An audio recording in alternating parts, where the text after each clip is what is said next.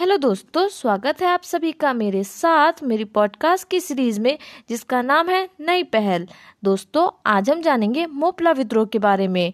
तो मोपला विद्रोह का अन्य नाम मालाबार विद्रोह, मुस्लिम विद्रोह तथा किसान विद्रोह भी है। यानी मोपला विद्रोह को आप मालाबार विद्रोह, मुस्लिम विद्रोह और किसान विद्रोह भी कह सकते हैं। इसे दक्षिण भारत में पहले राष्ट्रवादी विद्रोह में से एक माना जाता है। अगर इसके घटित होने की बात की जाए कि यह कहाँ घटित हुई थी तो यह केरल के मालाबार इलाके में हुई थी, इसीलिए इसे मालाबार विद्रोह भी कहा जाता है। इस विद्रोह की शुरुआत 20 अगस्त 1921 में हुई थी। अब बात आती है कि आखिर मोपला कौन थे? तो मोपला केरल के मालाबार क्षेत्र में रहने वाले इस्लाम धर्म में धर्मांतरित अरबी और मलयाली मुसलमान थे और इसमें अधिकतर छोटे किसान व व्यापारी थे।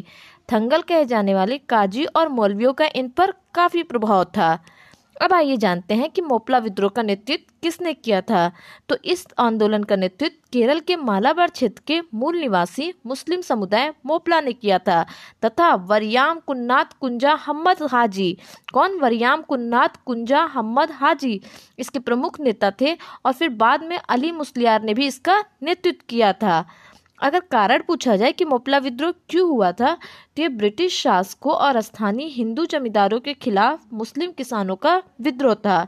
ये तो अंग्रेज़ों के खिलाफ विद्रोह शुरू हुआ था, परंतु बाद में यह विद्रोह हिंदू बना मुसलमान हो गया। जब तक ये अंग्रेज़ों के खिलाफ था, इसमें बहुत सारे बड़े नेता भी जुड़े हुए थे, जैसे महात्मा गांधी, जवाहरलाल नेहरू आदि अन्य भी बड़े नेता। परंतु अगर इस विद्रोह के समाप्त होने का कारण पूछा जाए तो इस विद्रोह के हिंसक रूप लेने के साथ ही कई राष्ट्रवादी नेता आंदोलन से अलग हो गए और फिर यह आंदोलन जल्द ही समाप्त हो गया। मिलते हैं दोस्तों अगली पॉडकास्ट में, तब तक के लिए धन्यवाद।